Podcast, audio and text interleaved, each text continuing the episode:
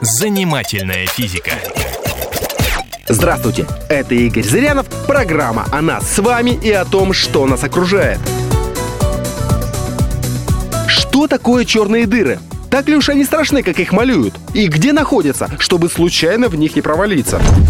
Все мы притягиваемся к Земле, но мы же можем с нее и улететь залезть в ракету, врубить вторую космическую 11 километров в секунду и будем таковы. Все это сегодня по силам человеческому разуму.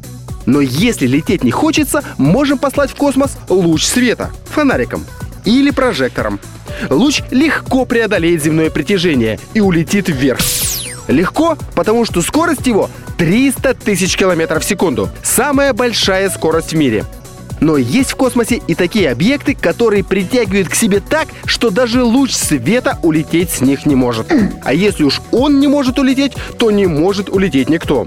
Это и есть черные дыры. Они называются так потому, что мы не можем получить никакой информации о них. С них ничего не вылетает. Они притягивают к себе всех и вся, но выбраться оттуда никто не может. Черной дырой может быть в принципе все что угодно. Только этот объект должен быть очень тяжелым, и его надо сжать до очень маленьких размеров. Например, если Землю сжать до размеров чайной ложки, то она превратится в черную дыру. Как же они получаются, эти черные дыры? Я далек от мысли, что кто-то сидит там наверху, сжимает планеты до размеров теннисных мячиков, и от этого получаются черные дыры. На самом деле это шалят звезды. Когда у них заканчивается топливо и они прекращают светиться, они разбухают и взрываются. После этого они сжимаются под собственной тяжестью. Получается черная дыра.